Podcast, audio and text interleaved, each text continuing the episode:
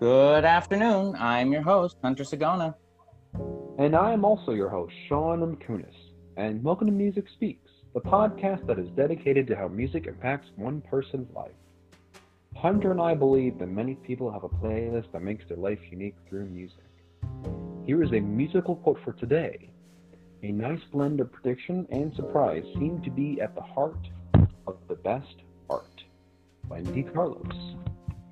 So let us introduce today's guests on Music Speaks.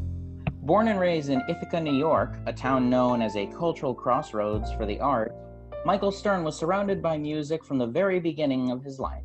His grandfather was a professor of music theory at Ithaca College, and his grandmother was an elementary school music teacher for 32 years. So there existed an ever present musical emphasis throughout his childhood. His musical journey began at age four when he began taking piano lessons with Debbie Martin at Ithaca College and continued through his sophomore year of high school. He later picked up the trumpet at age nine, studying privately with Jane Dunnick, and has turned that into his continuous musical outlet. Michael received his BM in music education and trumpet performance from Ithaca College in 2018, spending his time studying trumpet with Kim Dunnick and Mike Blutman. While at Ithaca College, he had the opportunity to spend a summer studying trumpet in Vienna with Rudy Amann. He has since earned his master's degree in trumpet performance as well as chamber music from the University of Michigan, studying trumpet with Bill Campbell, Hunter Everly, Bob Sullivan, Tom Booth, and Jason Bergman. Throughout his education, Michael has enjoyed playing in numerous ensembles across a wide array of genres, including jazz ensembles, symphony orchestras, wind ensembles, baroque chamber orchestras, brass quintets, Latin bands, classic rock bands, and contemporary chamber ensembles. He has also appeared professionally with the Ann Arbor Symphony Orchestra. In the coming months, Michael will return to Ithaca College to pursue another master's degree in orchestral conducting with Maestro Grant Cooper.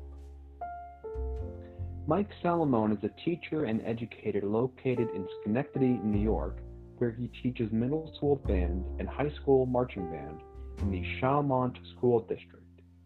He has a BM in music education from Ithaca College and has just finished his first summer of his master's program in music education at Ithaca College as well.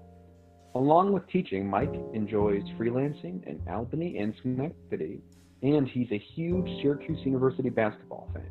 Go Orange! So, Sean, how do you know the guests for today? So, they mentioned in their bios that they're from Ithaca College, and I met these two gents in their freshman year. Um, and me and instantly clicked, and they are just two great people to, to know and to understand the climate of what's going on right now. And they're really creative and interesting. And I asked them separately to come on together because they have such a great dynamic as friends. And I thought that'd be really cool for us to discuss today in the podcast. All right. Well, that's very exciting. So, without further ado, let's welcome let's welcome Michael and Mike to our podcast.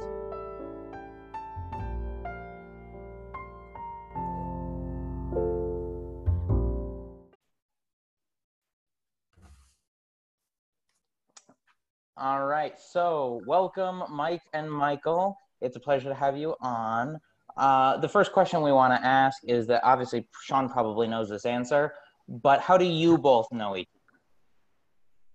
Oh man, that's a loaded question. Should I should I should I take that, Michael, or or do you want to? No, have at it.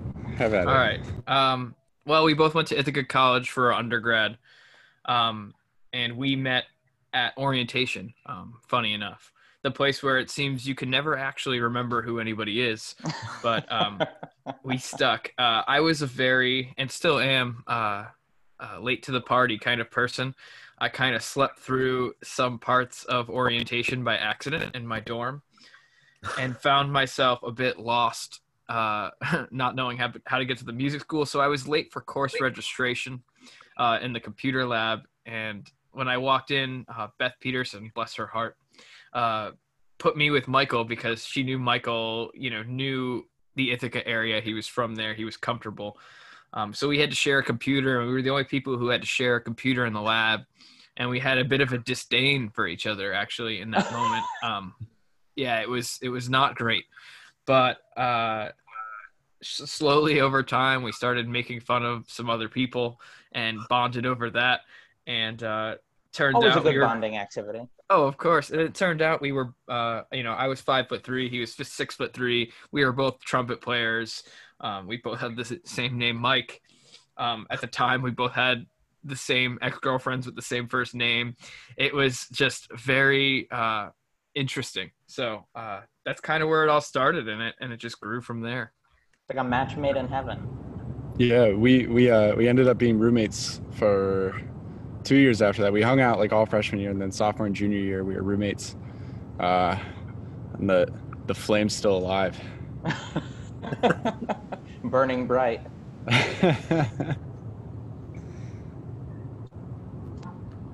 Sean, your turn. So my question, sure. So so so my question is to both of you: if you could describe each other using one adjective, what will it be, and and what is it? And we'll start with Michael. uh, one adjective. Uh, the first one that comes to mind's probably rambunctious. I think that really, that really t- kind of ties everything together. You know, there's just a lot going on with Mike all the time, pretty unpredictable, but also like predictably unpredictable. So yeah, I, I, I'd go with rambunctious. Rambunctious is my answer. Okay, Mike. Two came to my mind. I mean, the first one was lanky. Um, but but I think that think sums it all up. Um, I think I'd like to like do another one, but with a hyphen in it, so we can still count it as one word, and it would be like, uh, like ridiculously talented. Don't want to like compliment him whatsoever. That's not my goal here.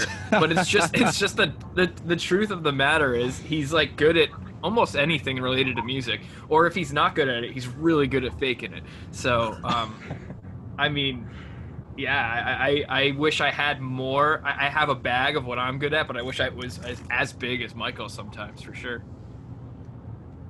I feel like I I feel like we all wish that sometimes. We look at Michael and we're like, "Come on, come on, here we go." I got, Uh, got a big, big bag of stuff. Next question to Hunter. Um, so I so like you both mentioned, you know, you're both trumpet players. Um, I imagine that you've collaborated together, but what's the most fulfilling collaboration that you've worked on together? If you had to think about various things that you've done, what would you say really you're like, uh, we did a good job with that. It was fulfilling. Oh man, we've done so many collabs. Honestly, like so trumpet wise. I feel like we haven't done as much together. but uh we did do we did a joint recital together uh two and a half years ago now. That was that was a ton of fun to kind of have that like cap off our our undergrad experience. Um that was a lot of fun to get to do that together. But I think at least for me, like my most fulfilling experiences have been when the two of us kind of step away from the trumpet Mm. and w- we make these medleys all the time and it usually happens pretty organically in a practice room. We just kind of start I- i'll start playing the piano and michael starts singing and then stuff just kind of comes out of it. And i think that that's incredibly fulfilling when you get to start making music so organically. There's no plan for it. There's no kind of structure to it. It just kind of happens. Uh, and i think that that's that's like just a very cool thing about music in general. And then to get to do it with your friends you kind of work on the same wavelength and it, there's a lot of uh, kind of unspoken uh, nature to it. You don't have to talk about what's going to happen next. That like michael just go into something and i'll just follow him and we just kind of know where the other person's going. And i think i think that that's a really really cool experience to have. And so uh, there's not really one that sticks out in my mind completely because we've done it so often but just Mhm. kind of knowing that we can do that is like very very fulfilling to me Yeah, I'll, I'll jump in there too. I mean, I, I completely agree. Uh, I mean, we've played very little trumpet duets. you know, I mean, and and for us, I would say that the trumpet was, and maybe still is. I don't know if Michael will agree. Kind of work. It's kind of like what we were Mhm. pursuing. Yeah. All work and no play isn't really a good time. So uh, people who know me and Michael know that we like to have a good time um, when we're not having to do work. So I think those those medleys were definitely a release for us, definitely a way for us to be musical, but kind of in that fun sense rather than the all business, got to get my degree sense. Yeah, very Mm. true. You know, there's there's plenty of that pressure. I imagine sometimes you have to just step back and say like, we need to do something else because, like you said, not that you want to think of music as a job, but everyone has the like you do have to get things done and if trumpet's your primary then i imagine that stress you associate with that instrument so it's it's probably good to say let's do something else Yeah, absolutely. I think I think especially I think I mean Sean, you you might agree with this too, but like when you go to music school, you do it because you've loved playing your instrument all your life or you you've loved singing all your life. You love basically doing what you do. And then all of a sudden when you go to school for it, that becomes your work, you know? And I Mhm. I think especially like that freshman and sophomore year area, it's really difficult. I I struggled a ton. It was like all of a sudden I'm not doing this for fun. All of a sudden, I'm working to compete with my peers, with my friends. I'm, I'm working to become better every single day, and it really does become work. And so, to go back and be able to find joy in music, I think is a really important experience for any music student to kind of ground you and remind you why you're why you're trying to pursue what you're doing. Mhm. And you know, that's it's funny you mentioned that because, and this isn't one of the questions that we were going to ask, but it just sort of came to mind. Um, being co-host with Sean, a lot of he and you guys and some of his other guests have are from places like Ithaca, where you know it's a very music-intensive environment.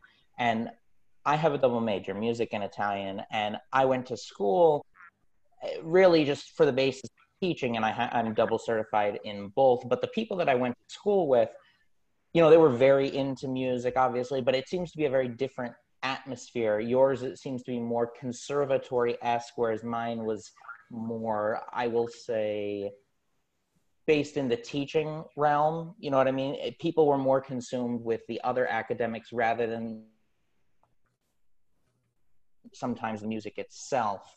Um, do you find you both, and I, this is a question for either of you, do you think that you enjoy having such a music music centric environment, or do you miss the academic, or rather the um, interdisciplinary aspect of it?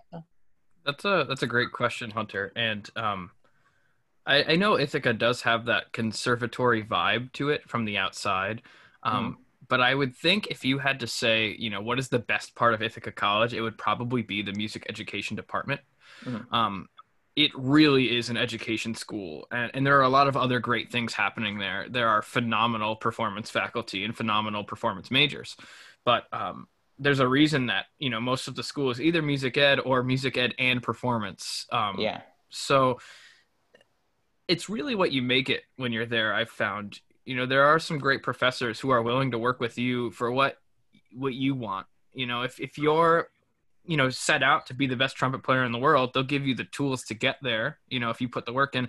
But if you're set out to be a teacher, you know, some of my lessons my senior year with with Dr. Dunnick, it was just reviewing uh, method books for students.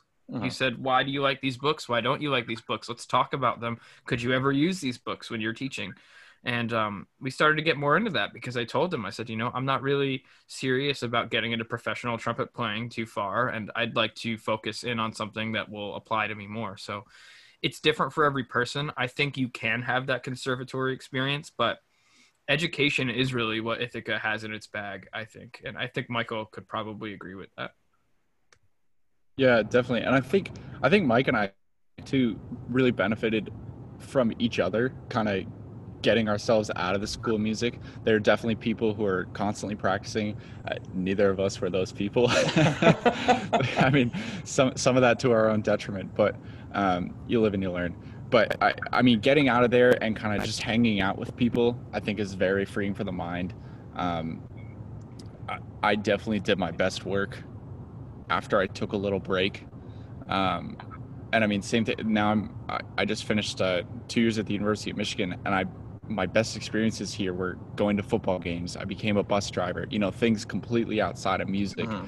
um, and that was kind of my distraction or my release that made me really enjoy where I am in life and kind of kept the fire alive for me to continue working on trumpet as much as I did. Very cool. That's I, I I'm glad you guys specified that because I feel like people don't really get what it means when you say like I went to school for music. They they sort of just all lump it together. They don't realize that there is a distinction. There can be crossover, but like uh, like you said, Mike, you know, people can choose what direction they want to go in, and hopefully, you know, you have good faculty to help you do it. Um, but obviously, we all go to school for that because we enjoy the music field, whatever aspect it is that you choose to take. Um, and in that vein, because we all like music, Sean's next question is about music. So I've been asking this question a lot to my previous guests because I really have sort of found an interest in trying to gauge them whether like how interested they are in trying to figure out like where their origins are and my question for you guys individually are if you had to talk to any artist slash composer slash author slash writer slash producer or director who would it be what would you ask them and where would you take them and what would you eat slash drink with them? Food's important guys. Food is very important in this scenario. Jeez this is a that's a serious question oh i'm getting a parking ticket right now that's a bummer huh I like your your calmness about it. Yeah, well, it's not really anything I can do now. That's that sucks. Wow. Well, uh, I'll, I'll field the question. Um, clearly, Michael's you know somewhere else right now, but that's okay. That's okay. Um, I I would, and, and and Michael would definitely think this is a good idea. I think, and I would want him to be at this meal. Um, but I would want to have a meal with uh, Benj Pasek and Justin Paul. Um, University of Michigan graduates, by the way, go blue. Um, but uh, they uh, just have such great writing, and and honestly, not to insult them whatsoever, but most of the writing sounds exactly the same. But I love the way it sounds, so it's fine with me. You know, I I love all of their soundtracks. Um, and I don't know necessarily if I'd have anything to ask them. I am not any sort of composer. I have I have nothing to to really gain from them. I don't think in that sense. I just would love to pick their brains, particularly about Dear Evan Hansen, which is one of my favorite shows out there. So, um, and I would want Michael to be there too because he could probably actually benefit from some of the things they say. I just would think it would be a fun experience. Oh, what are we gonna eat and drink? Yeah. Um, Applebee's half apps probably, um, and whatever the one dollar drink of the month is. I'll take a water. I can't, I can't handle those one dollar drinks. Those just you can feel the cavities forming in your teeth. But shout out to Applebee's. Sponsor me. What about you, Michael? What would you say is uh, the artist who you want to meet up with? Man, I I truly would love a conversation with uh, Benj Pasek and Justin Paul. I think that that would be that'd be just fascinating. Um, there's so many people I'd love to talk to, but I'd I'd love to spend like two hours with Leonard Bernstein if he were still alive. I just I have so much respect for him doing things his own way and being so great at it. And I'm I'm really fascinated by kind of trailblazers in the music industry um, and people who kind of didn't necessarily stick to the status quo, but really did it their own way and um, had a very unique voice in music. Um, just because I, I think that that's a very difficult thing to do. And so the people who are able to do that have a ton of confidence, have a ton of resolve, um, and just really, I think, understand like a certain completeness of music that I, am sure that I haven't reached yet. Um, and just understanding like every single note that every single person plays, um, both when they're composing as well as when they're conducting. Um, so I think I think some time with Leonard Bernstein would be pretty cool. Um, as far as what we would drink and eat, I'd love to get like a New York City street hot dog. That's just like such a relaxed environment, you know, like just walk around New York City and eat a hot dog. I think that that'd be that'd make me feel more comfortable talking to someone so great. Like if it were a fancy meal, I think I'd be kind of stressed out and like try to be very proper, and I might be more focused on myself and like how I'm handling myself than I actually listen to him. So I think a relaxed environment would be cool. So, guys, we're going to take a quick break, but I do want to mention that we are on Instagram and on Twitter. For our Instagram, we are uh, Music Speaks underscore podcast, and our Twitter is at Music Speaks underscore pod. Uh, we are going to take a quick break, and we'll be back with your playlist. So don't go anywhere.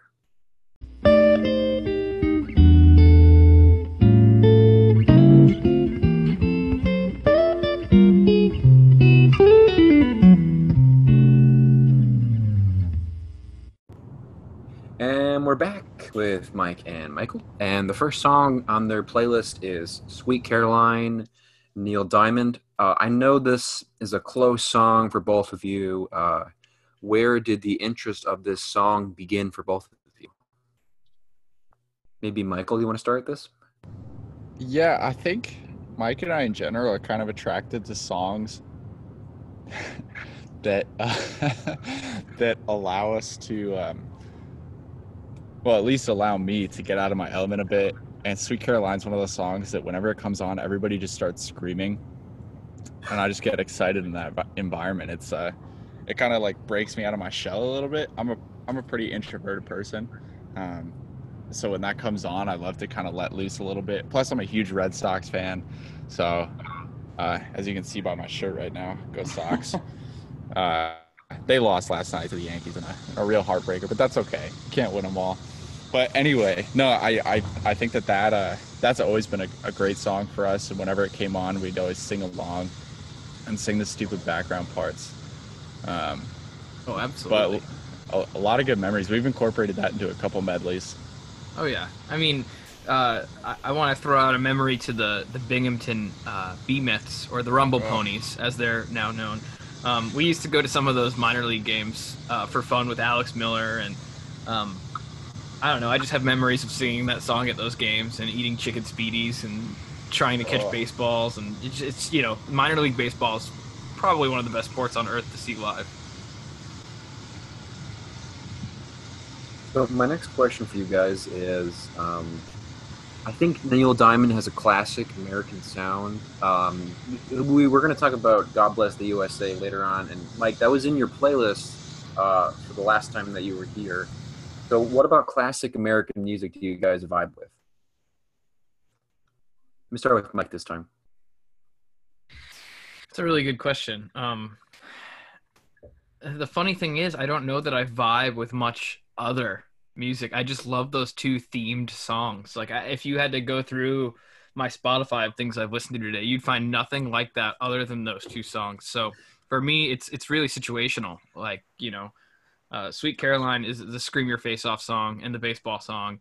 And God Bless the USA is the 4th of July slash anytime you want to hear a rockin' five four bar song that you can also just scream. And we could talk about that when we get there. But um, those are just those are just fun songs to me and not necessarily a genre I associate with, just something that uh, I like because it mixes up the shuffle of what I'm normally listening to. What about you, Mike? Yeah, I, I completely agree with that. That those are kind of I don't listen to much other Neil Diamond or like Bruce Springsteen or kind of that that mid Americana type stuff. Um, but I, they, those two songs also take me back a lot to like my childhood and like family barbecues on Fourth of July, and I have just great memories of being with my family. And those songs would come on, and so kind of always, whenever I hear those songs, it kind of takes me back to like just simple summer times, like watching baseball with my dad or eating a hamburger. Just really comfortable, good family memories associated with those songs. So I, I think that that's why I like them so much. I want to talk about the lyrics because I think it's worth knowing that many people know them, but maybe um, we don't really talk about them enough. Um, the beginning of the lyrics go, "Where it began, I can't begin to knowing, but then I know it's st- it's growing strong. Was in the spring, and spring became the summer. Who'd you who'd have believed you come along.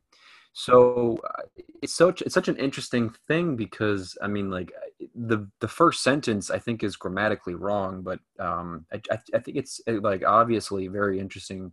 What do you guys take away from that maybe? Let's start with michael on this one. Man as you were reading those lyrics i gotta admit i felt like i'd never heard them before in my life.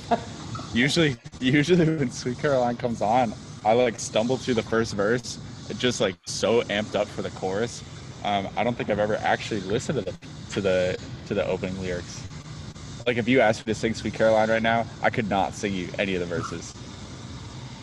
But uh, the chorus, I I give you a, a rip roaring rendition of it. So read read me the read me like the first two lines of lyrics, where it began. Where it began, I can't begin to knowing, but then I know it's growing strong. You asked me what I think that means.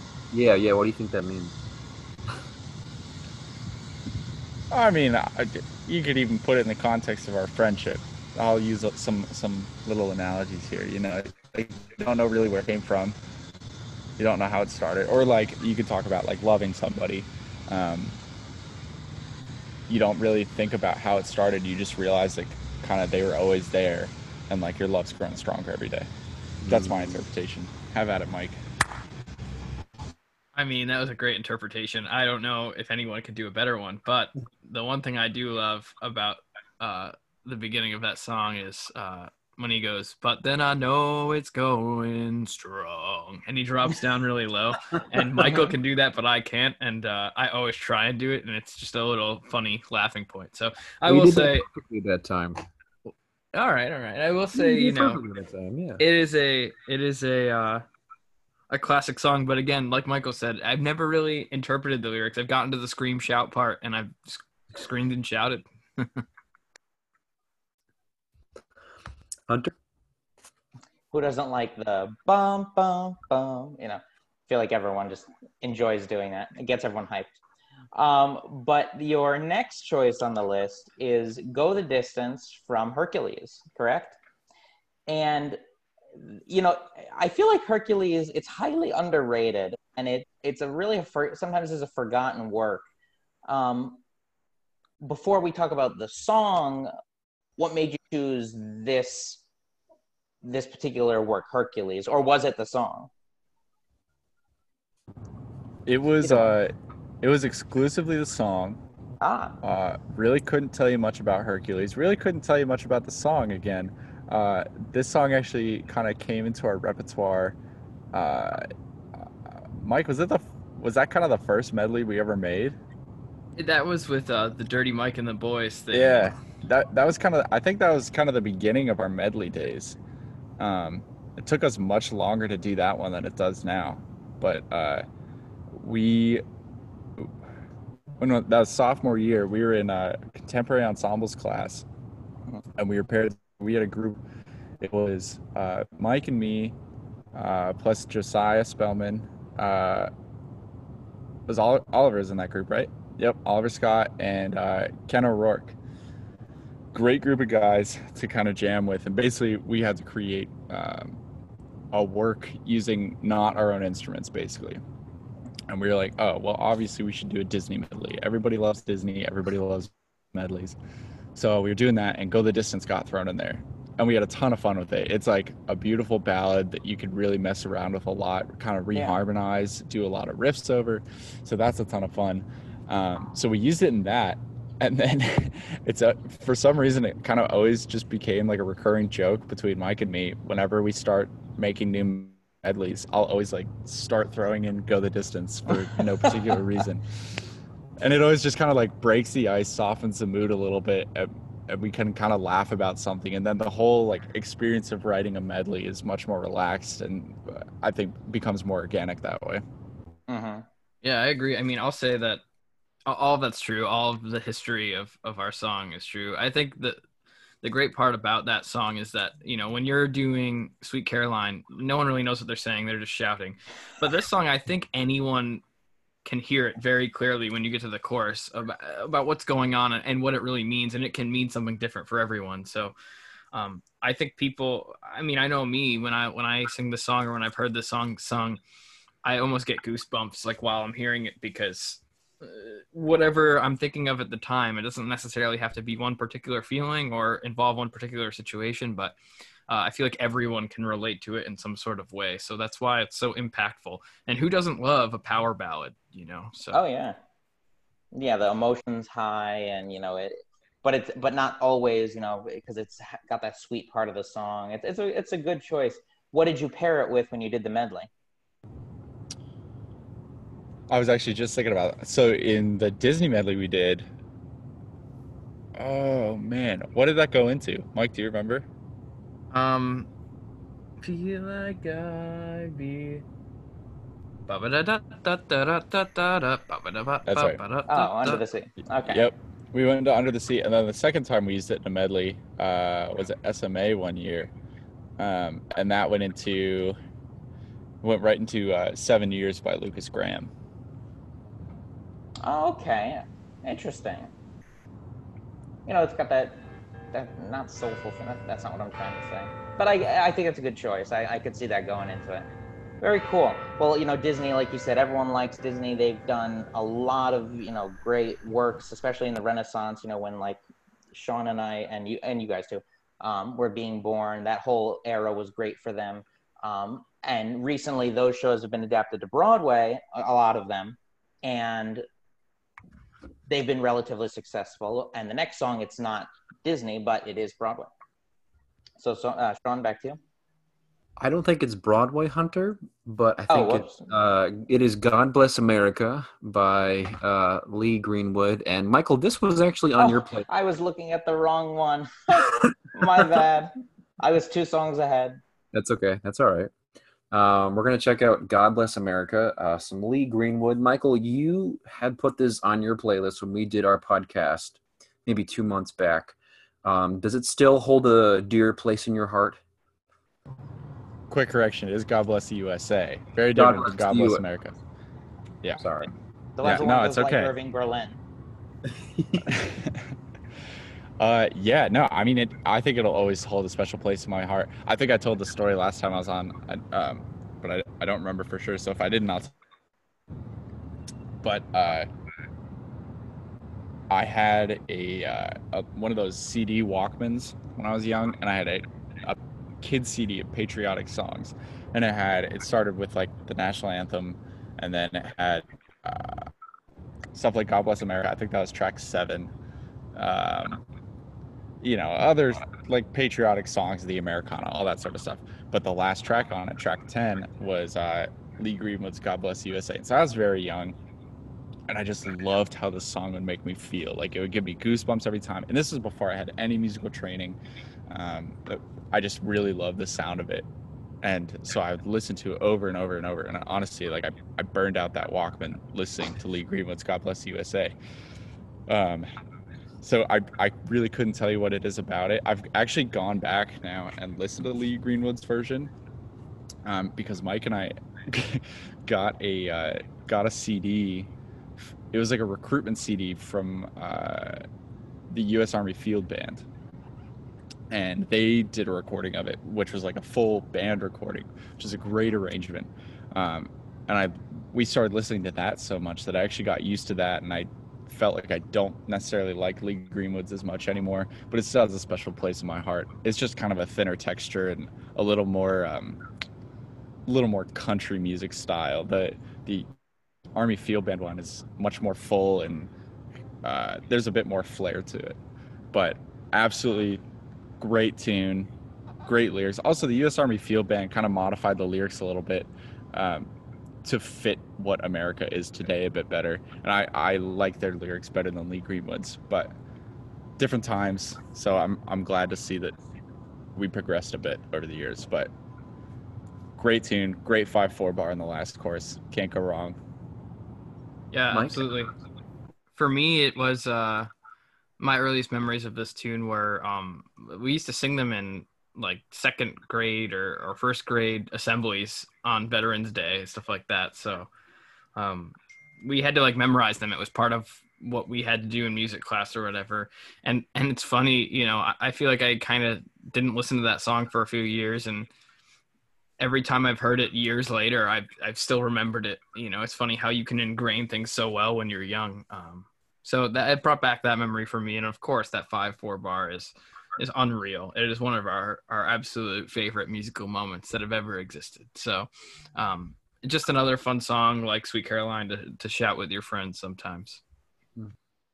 switching gears and now moving in a different direction, I'll pop it over to Hunter again. Mm-hmm. Uh, so your next song is the good old, or just good old days by Macklemore, and it was released in 2017, uh, and I believe it's featuring Kesha, if I'm not wrong. Um, why did you pick this song in particular? Do you have an a, uh, do you have like an affinity for Kesha or for Macklemore, or what what went into the thought process here? Uh, I could take it uh, to start. Um, no, we don't have an affinity to either of those artists at all, for sure. I can tell Um, from the Cheshire Cat grins on your faces. Yeah, I mean, well, I, I, I kind of like Macklemore. I think Macklemore's pretty talented, um, but I'm not like a huge Kesha fan or anything. Uh, basically, this song is all about the meeting. You know, um, Mm. it's a, it's a, it's definitely a song about uh, kind of reflecting on on on good parts of your past, um, and uh, we've used it in. I've used it in videos and, and stuff like commemorating my time at Ithaca. Uh, we used it in a medley before. Um, specifically at the Summer Music Academy where we worked for several years. Um, and you know, singing a song like that after the two weeks of camp for high school students, they kind of start to feel that feeling of, um, you know, these were some of the really good times in my life, and you can tell that they already conceptualize that. I like that that song forces you to kind of stop and reflect about um, some of your good experiences because I think often um, we don't know um, when the good times were until they're far gone. To Uh. Somewhat quote Michael Scott from The Office. I I will add to that. Uh, most of the songs on this list, just a disclaimer, don't have that much meaning to us individually. They're just kind of songs that have just become kind of inside jokes as part of our Uh-huh. friendship. I mean, "Good Old Days" is also one of those songs like "Go the Distance" that just kind of keeps popping up in our medleys every once in a while because it's it's a nice song and it makes people feel good. Um, and there's songs that like on the surface really don't mean that much but uh, like good old days is like a song i'll always associate with mike because of that kind of inside joke and the fact that it always pops up uh, when we're making music together hmm And you know, sometimes shared experiences, even though the the actual song might not mean much, it's a symbol of the shared experience, right? And so that I think people feel deeply about stuff like that, even if it's something as silly as like, I don't know, uh, I'm trying to think of a good example, like. Uh, I don't know, a food. Like you remember eating something at a certain moment and you maybe didn't like it all that much, but you remember eating it at this certain time with somebody, and that's why it's significant. I get the feeling it's it seems like something like that. So, um, well, I had already used up my very good transition earlier to get to the next song, so I'm not going to make myself look like more of a fool. So we'll just move on to the next song, which Sean, you could take it away. So the next song is "Waving Through a Window" from Dear Evan Hansen, sung by Ben Platt. And uh, Mike, we actually talked about this song when you came on the podcast, uh, and I think it's interesting because we both got to see it live, which is really cool. My question now to Michael: Have you gotten to see it at all yet? i actually have never seen the show uh, i've listened to every single song hundreds of times uh, but i've never seen the show Okay. Okay. Um, and let's go back to Mike. Uh, we've talked about this before. The song holds a very sort of like personal, introspective feeling because the kid in question really doesn't know if he's being understood or being heard at all. Um, what sort of resonates to you with this song? Um, I mean, again, I, I feel bad because I feel like I'm not answering that question specifically because I don't necessarily know that that's what resonates with me. Um, for me, when I first listened to Dear Evan Hansen, of course, I- didn't know the story. I didn't understand the story. And if you listen to the soundtrack, you don't totally get it all.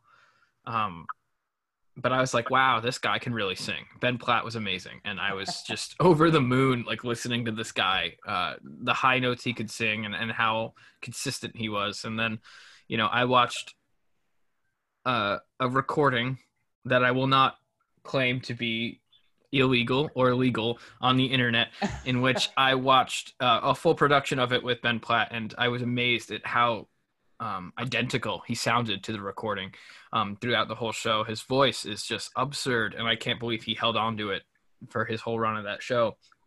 Um, for me, you know, that was such it's it's the showstopper. That's that's the song that everyone knows from the show. And um, when I was a senior, Michael and I were seniors, we did a joint recital, and we kind of wanted to put an encore on the end where we did something that we love to do rather than what was considered our work. So um, Michael played piano and I sang, and we had some other friends with us. Dan Monty was on drum set, and uh, who else do we have? John Bordelais was playing guitar. Uh, Ryan Petriello Ryan on bass. Yeah. Yep.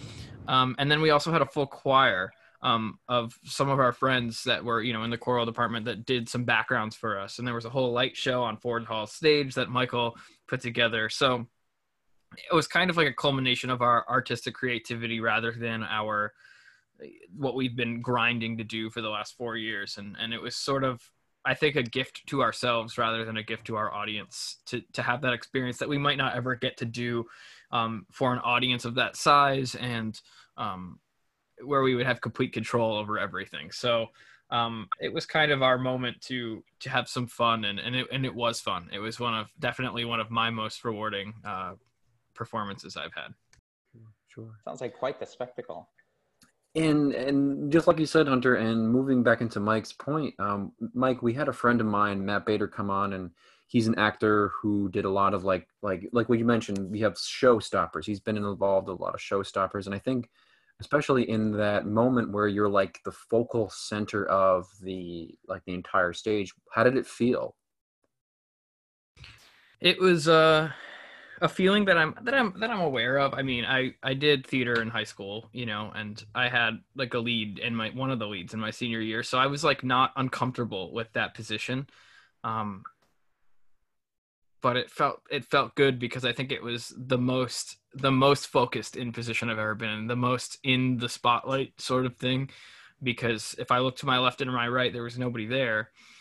Um, the band was there behind me, but I kind of felt like I was a little bit out on an island. Um, but the feeling that I was experiencing while performing didn't have me uncomfortable. It, it had me feel like I was kind of riding a wave. Like it was there was some adrenaline, but it was very positive. Um, it was a great feeling and um, a feeling I, I I truly do believe if I had gotten into theater a little bit earlier, that might have been something I would have pursued a little bit harder because that is a feeling unlike anything else that I've experienced. But um, based upon my situation, I think I, I did everything I should have done, and I'm still happy with my choices. But um, there's nothing like that feeling out there. So, Michael, now looking at Mike, when you were in the sort of playing in the pit behind him, what was that moment like for you? it was awesome. It was incredibly rewarding for me. I've always, I I have these huge visions, um, both musically and like production wise, that I love to see happen, but I I don't like to be the one in the spotlight, which I think is why our friendship has been so great. Mike loves the spotlight, and I love creating that moment. Um, and so to have someone where like I can make my vision happen and then kind of step back and see it all come together through Mike's hard work is just awesome to me. And so to get to do all that, I mean, there was so much work that went into that production. I, I wrote like the background arrangement for the choir. We had to schedule rehearsals for, I mean, we had like 30 people backing us up. Um, I had to schedule rehearsals around other people's schedules um, and then teach all that stuff. Um, and then Mike did like, it wasn't real choreography, but like movement um, on the stage. So Mike was doing all that. I had to program all the lighting. I created a cue book that our good friend Jeff uh, ran through for us. So he was actually following along on the score and looking at lighting cues on a lighting board that is not designed for anything like that whatsoever. Um, so it was just there was so much that went into it. Not to mention like rehearsals with the band, making sure we were tight, making sure everything was together, um, and then being able to just drop Mike in there and have it like sound the way it did is just so cool to me. To be able to sit back and kind of see your creation come to life a little bit, and that's what I love about like doing medleys with Mike. Um, we put so much work into creating these transitions and reharmonizing stuff and making it interesting but then making it sound effortless and mike is just such a great front man for that kind of thing uh, it makes my experience that much better to have it come out with a high quality. And on that good note, we're going to take a quick break, but we will come right back and we're going to check out some Elsas. Uh, so don't go away. We'll be right back.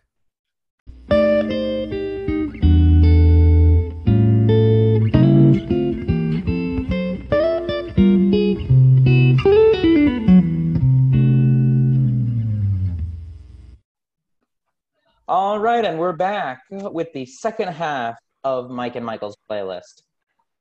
So the first one up in this half is Elsa's procession to the cathedral, and it seems like an odd choice with the rest of the songs that you chose, but you know Wagner, and he's controversial historically, but also really historical.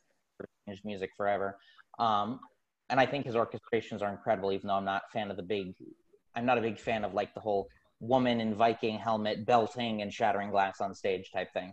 Um, but I assume there's a story to go along with this. So, uh, what made you choose it?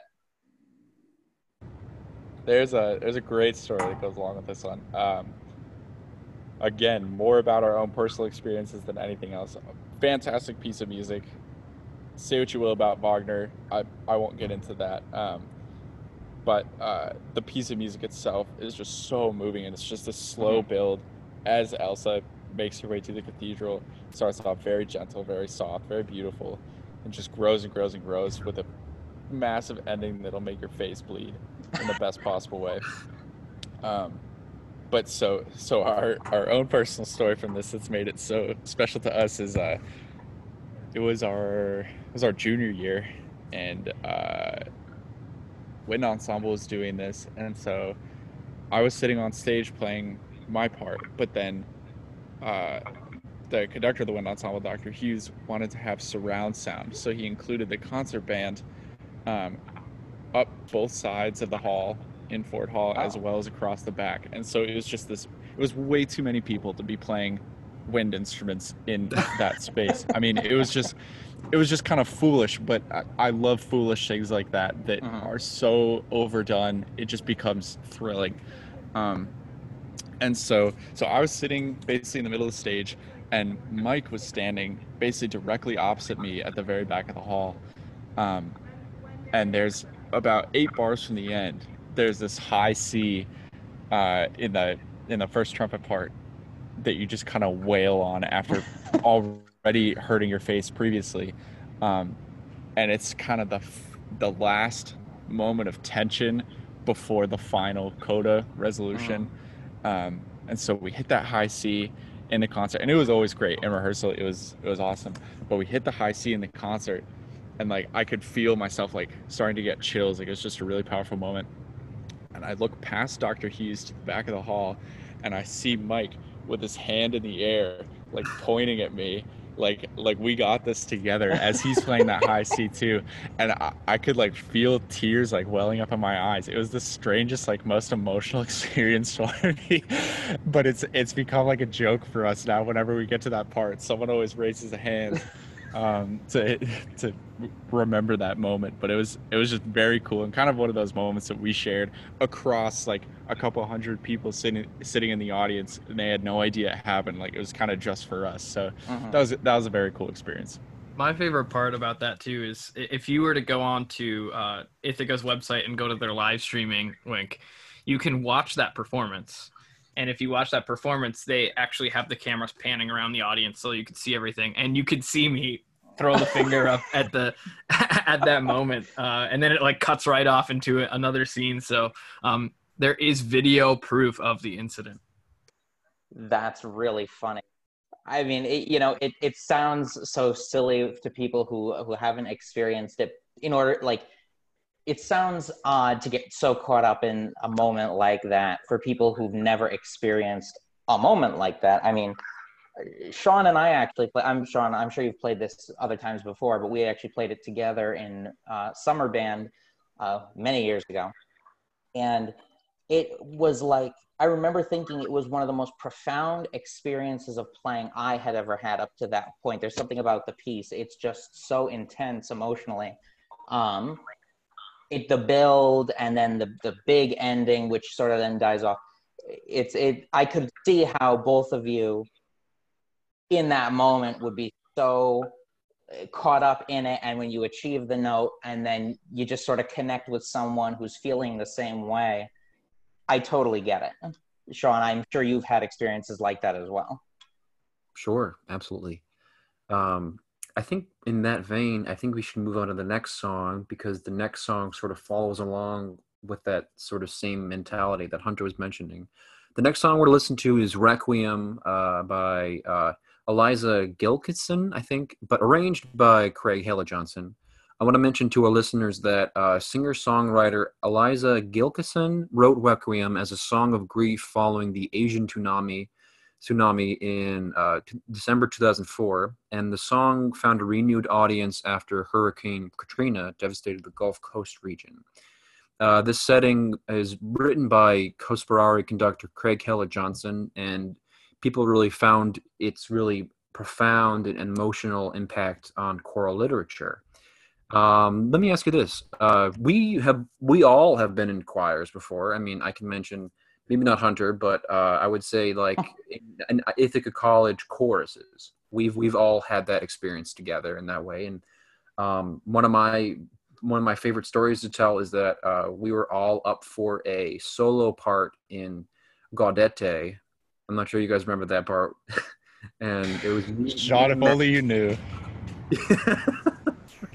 we had it was up against you guys and Max Kesling, and I was so worried that you guys were gonna get it, and then, um, but then Dr. Fox was like, "Okay, okay, you you all can, you both can do it," and I'm like, "Okay, all right." we had to do it like a few times to find out who was doing it, but you guys were were so kick ass with that sort of like um, rehearsal, and we almost we almost put that on the list today just for that story. it,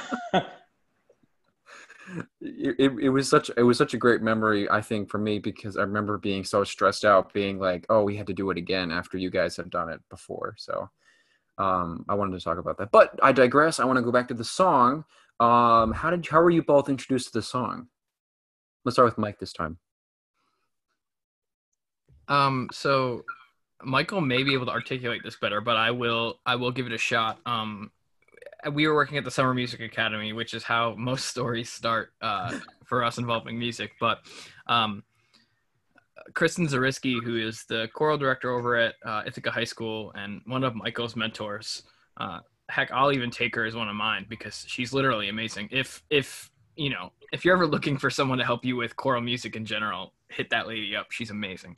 Um, but uh, she was uh, running the chorus that year at the Summer Music Academy, and the Summer Music Academy is famous for their giant music videos. Um, but for whatever reason that year, there wasn't one in the cards, and Kristen wanted to make a an experience uh, for the students and, and give them something. So there wasn't nothing, and uh, we actually filmed a 3D video of uh, students where we were down by the stairs uh, by the fountains overlooking the lake and there was like a 360 view of the students singing all around a circle um, and with her conducting in the middle. Um, and it was it was I was originally introduced to it as one of the choral pieces in our folder that we were gonna sing, you know. And when I when I see that, you know, who knows? In my mind, I'm like, this could be junk, this could be good.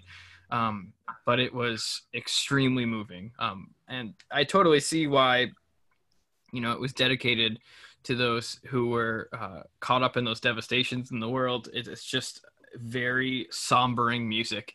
It um when I listen to it, I can't help but do anything except listen to it. I, my thoughts don't wander. I just I just get locked into it. Um, so I'm sure Michael can articulate that better, but that's that's kind of where it started for me.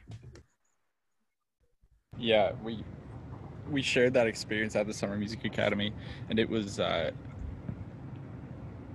for whatever reason, it was just kind of a, a difficult year, and it it felt you could kind of feel the students there was just kind of a, this internal struggle. It was the summer, I believe, of 2016, um, and it was while we were working on this piece.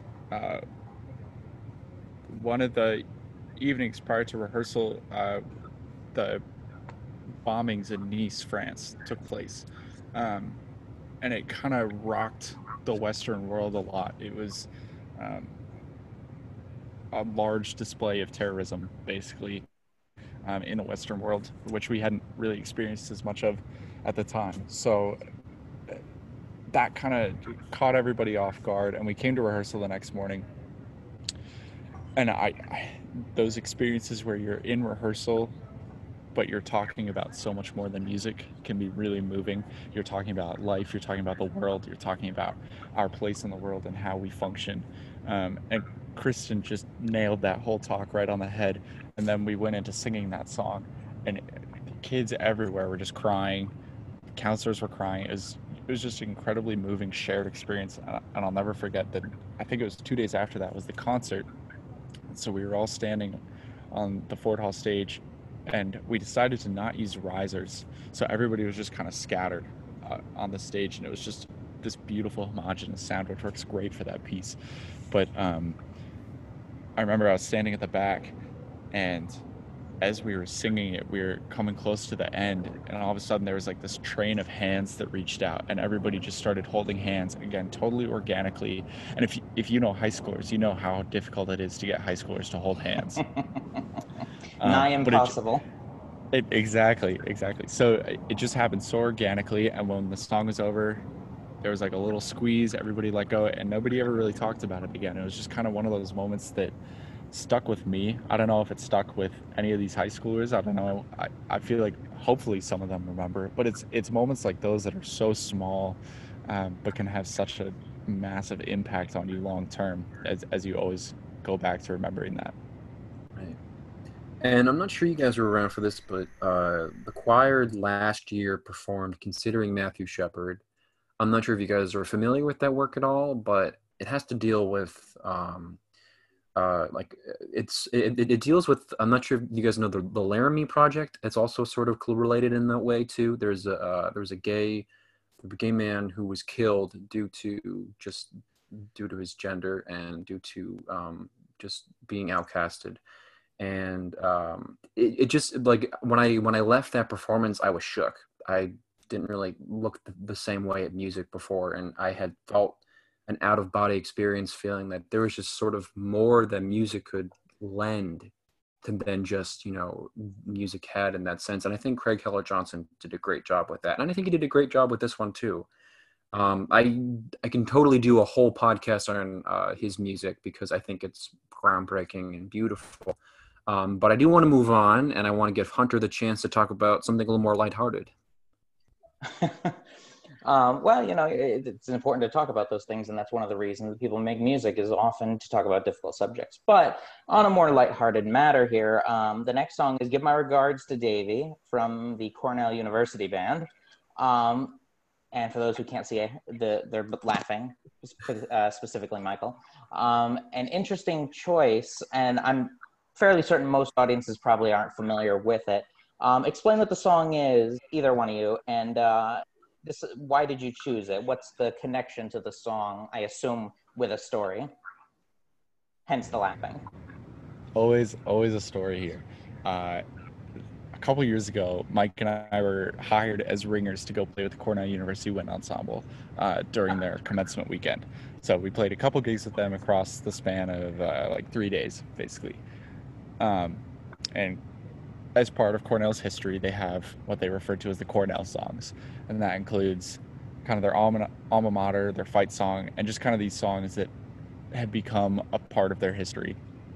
And one of them is "Give My Regards to Davy," and uh, it's it's just a really fun song with weird lyrics and the first time Mike and I tried to do it, we were like stumbling through the lyrics, and all the kids around us, who are all these super smart Cornell engineers and doctors and politicians who are going to change the world, are just like screaming these lyrics, like so excited, and we're like just trying to keep up, getting all the words.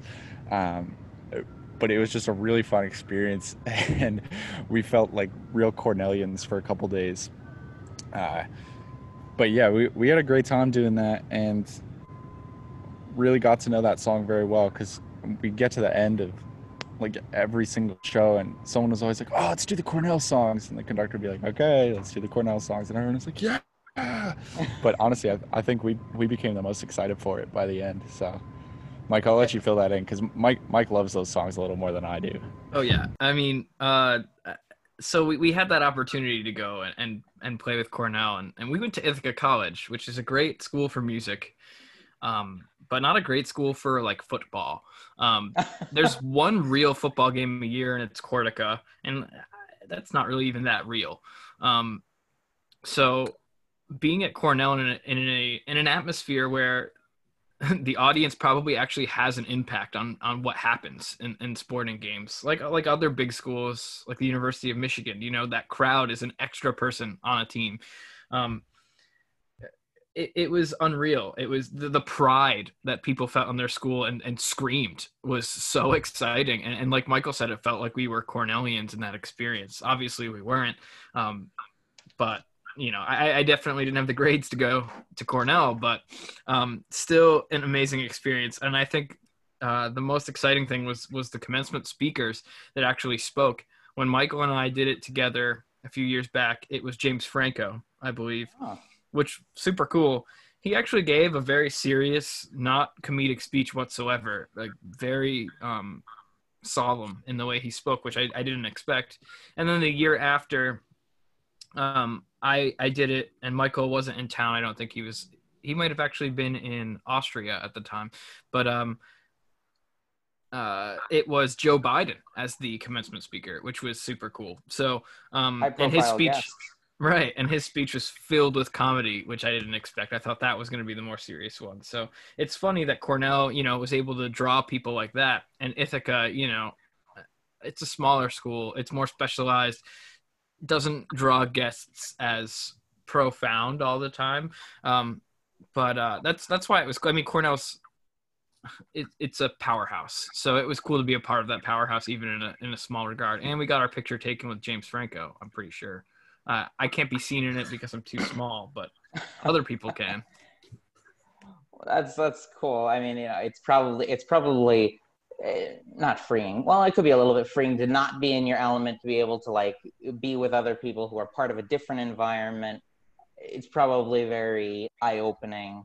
Um, I have this really bad image when you said about like Ithaca and football. I have this funny image in my head of like a bunch of very thin football players carrying like clarinets and throwing them like javelins, you know, down the field. I don't know. It's stupid. so um, I don't make myself laugh. Um, so the next song that you chose uh, it has a surprising sports connection to it, um, but it was "Home" by Philip Phillips, and uh, it was released in 2012, part of his uh, "The World from the Side of the Moon" album. And uh, why did you guys choose it? I'll let Mike take this one. This is this is kind of his bread and butter song when it comes to our medleys. Oh yeah. Yeah, uh, it this was our one of the last songs we did on our last medley in in Ithaca. Um, I will say, you know, our, our tradition is uh, to do a medley every year in a counselor showcase at the Summer Music Academy. That's been our thing. Uh-huh. And um, we've done more since then, and very thankful to technology for for making that be a possibility. Um, and also on some visits, we've thrown some stuff together. But our last Summer Music Academy uh, medley, and, and probably the last one we'll ever get to do there. Uh, that's so ridiculous and absurd. Um, involved Home by Philip Phillips, and it, it was important to do that, I think, because um, it was our swan song, so to speak, as Michael mm-hmm. would say. You know, we were on our way out of there. We never told everyone that we were not coming back next year. Some people kind of knew, some people kind of figured based upon some opportunities we had coming up. But uh, it's the song "Home" by Philip Phillips. You know, to me may have a different meaning than Michael, and maybe Michael understands that now in Michigan. But um, I'm from Albany, New York, and I moved to Ithaca for college, and I do feel like Ithaca is is a second home to me. So um, that's where that song's powerful to me. And Michael, you know, grew up in Ithaca and then went to Ithaca, so that wasn't much of a change.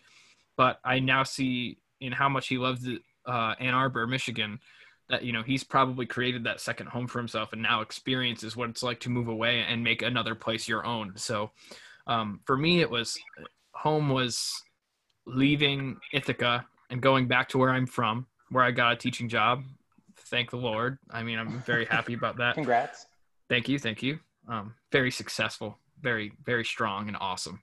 But Mhm. um, I had to leave that second home that I made, uh, which which was really hard to do. So I, I love going back and visiting, and whenever I do, I always feel like I can call that place a second home. Mhm. And Michael, would you say that you do feel that same experience being at the University of Michigan? University of Michigan.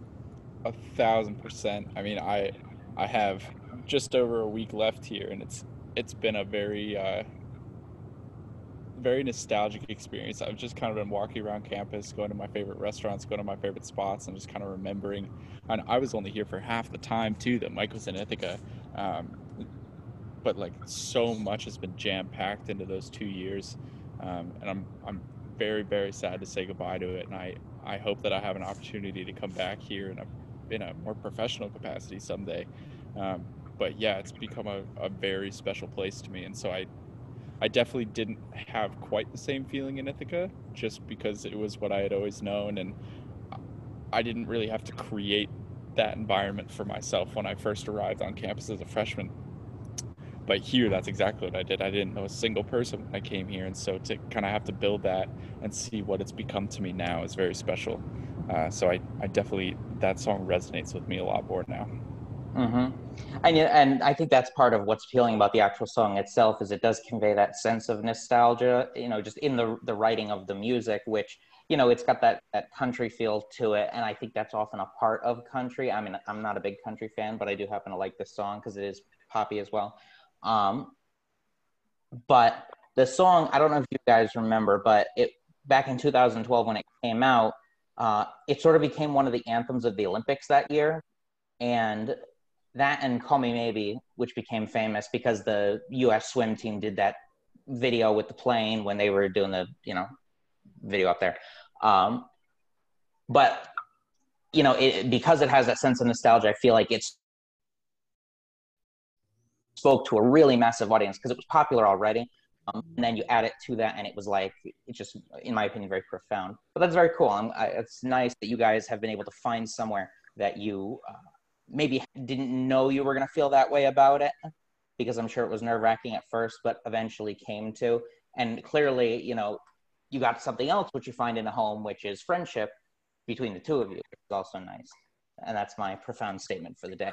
Um, speaking on to less profound matters the song, although I suppose it's still related to your second home, uh, Mike. Uh, Sean, your next song? So now we're going to talk about Ithaca Forever. Uh, it is the Ithaca alma mater song. Um, so I got to mention this to you guys. When I think about this song, I am blessed by so many memories by being with you guys. Um, Mike, the memory of us uh, doing our cat duet for my grad recital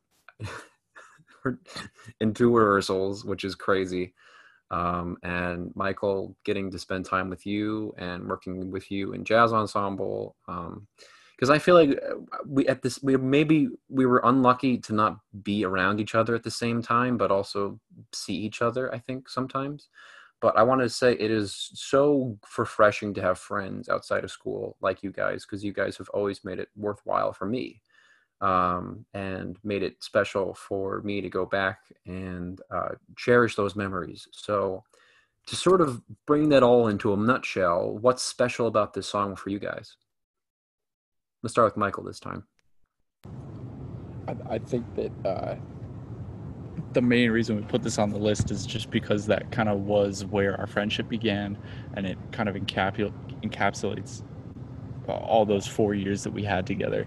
Um, I mean, go back to Deal Diamond, where it began. You know, that's that's where it was for us, and we we also have great memories of the song itself. Actually, performing it at Commencement Eve together um, with that great Dana Wilson arrangement, with you know all the stages around the commencement uh, or around the A and Center, getting to do all that together was very cool. And actually, shout out to the class of 2020. They released their video yesterday of both current students and alumni uh, doing that arrangement. It just sounded phenomenal. So great work to all of them.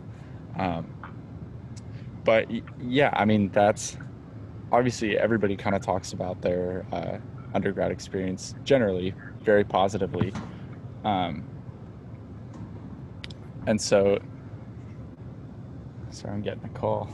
Um, so to to get those experiences together and kind of remember them all because of the alma mater um, is just a very cool thing for us. I think. Uh, Mike.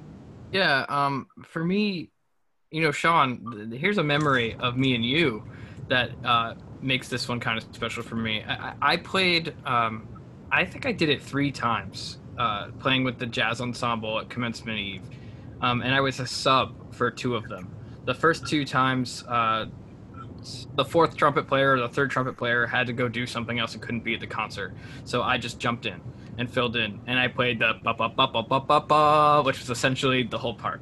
Um, and maybe I jumped in on the jazz tune too. It was always something very easy, you know, a third, fourth part. Um, but my last year, my senior year, I was involved in Commencement Eve in a brass quintet with Michael uh, on stage, and we played some Bernstein hits from West Side Story. Um, but I remember you asked Mike Titlebaum if I could come play with the jazz ensemble uh, in Ithaca Forever, and like there was no reason it needed to happen. Um, and at the time, I was like, "Oh gosh!" Like it made me nervous. I was like, "Oh gosh, Mike, Mike might say no," but Mike was like, "Yeah, sure, whatever, I don't care," um, because he's Mike, you know, and he's the man. And I, I went and joined in with you guys, and uh, even in the rehearsal, I didn't understand like the magnitude of that. But being able to play Ithaca Forever in my senior year, uh, under those lights, uh, it was just, it was just absurd, you know. And I always uh, Facebook lived uh, those performances. And there's one on my Facebook. I just watched it the other day, Sean, that me and you were together and we're rocking back and forth and we're we're singing the words Ithaca Forever, and that's a that's an unreal feeling being able to uh, sing those words and, and mean them and, and mean them with pride for your school that you that you truly do love. You know, because I, I really do love Ithaca. I think it's a, an amazing place and. Um, I'm sure another place would have been fantastic too, but I am glad that I went there and, and had that unique experience. Me too. And I have a lot to be thankful for for you guys, you know, and because uh, especially for me, I can mention this to you guys. You guys know me pretty well. I mean, I was pretty shy when I started, and I didn't want to, you know, get out of that shell. And then I think when I met you guys, I started to get out that shell because I knew that if I wanted to be my my real self, I was able to be myself. And I think you guys helped me get out of that shell. So I wanted to thank you for that, and thank you for your beautiful playlist. I think it was a great sentiment to your friendship and the great time that you had at Ithaca College together.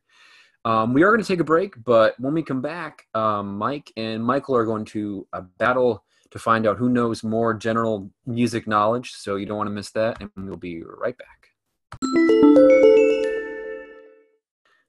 And we're back with my friends Mike and Michael, and we are going to take take them on on this general music trivia challenge. So I'll ask each one of them questions and see who knows more. Mike, this first question is for you. Who was the first country artist to sell over 10 million copies of an album? Oh, Sean, that's a great question for me. I love country music. I listen to it often. Uh, I'm gonna go with.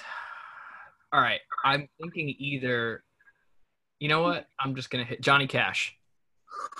Close, close. Um, Michael, you want to try? Oh man, I don't know if you consider him country, but I'd say Bruce Springsteen. No. The answer was Garth Brooks. Garth Brooks. Yeah, that was my second guess. Ah, he means nothing to me, and you could tell him I said that. You're like he's trash. All right. Okay. Here we go. Here's the next question, Michael. This one's for you. What studio did the Beatles use to record 191 songs? I can definitively say that I have no clue. You don't. You don't even want to try. I don't think I could even name you the name of a recording studio. Okay. All right. Uh, Michael. Mike. Mike. Mike. You have an idea?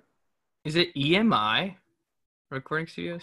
No. I'll give you No. both a clue. Whoever comes up with first. It is the name of a road. Abbey Road. Abbey Road. Sorry. is correct. I, you know, Yeah, I, so- I almost, I almost said Abbey Road to start, but I was like, oh, it's the name of, that's the name of like, I didn't want to sound stupid, you know. I'm on a, like a, this huge podcast. I don't want to make a fool of myself in front of millions. oh yeah. Oh yeah, totally. Um, uh, Mike, here we go.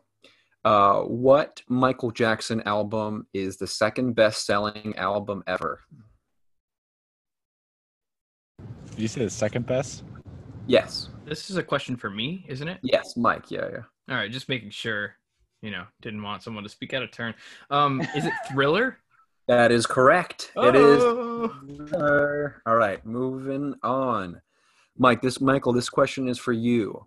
What Elton John song is the best-selling single in history?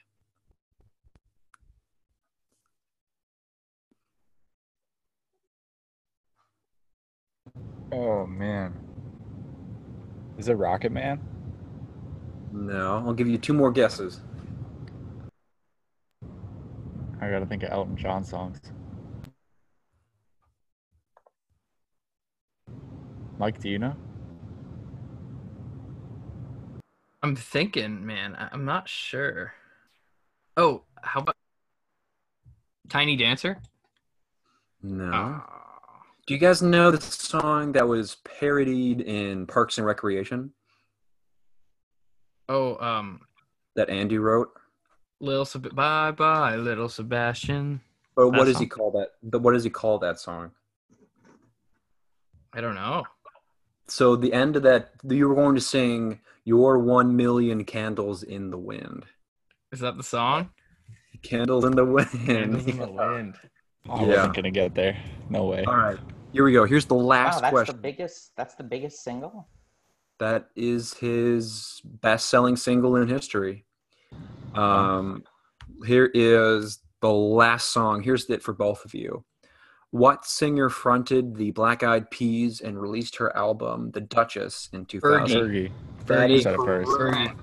I said it first, so that's fine. Doesn't matter. I know it. I know it better. You're you are nothing to me. All right, guys. Thank you for being on the show. Is there anything you guys want to talk about before we get going here? Who won? Uh, that's. I mean, I, I, I might. I'll say you won. Yeah, that works. that. Yeah, he doesn't need that. He doesn't need that. Uh, is there anything you guys want to talk about before we get going here? Um, Shameless plugging. A shameless, shameless plug to Michael Stern, who's going to get a master's degree in conducting from Ithaca College this coming That is- fall. That is correct. Very exciting. That's the only thing to do when you have four four music degrees. You go get a fifth. Spoken like a true academic.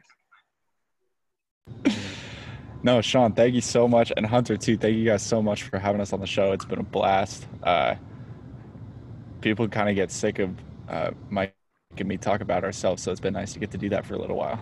Uh, It well, was a Yeah. pleasure to have you on. Thank you so much, guys. It's it's been fun. It's always fun to collaborate with you, Sean, and uh, Hunter for the first time. It's been a pleasure, and uh, hopefully we'll we'll chat again soon. Yeah. Uh, if you guys have any ideas for deep dives that you guys want to get into together, let me know. Uh, we're definitely headed down that road. All right. Sweet. We, we love a good deep dive. All right. See you guys later. See you guys. Ciao.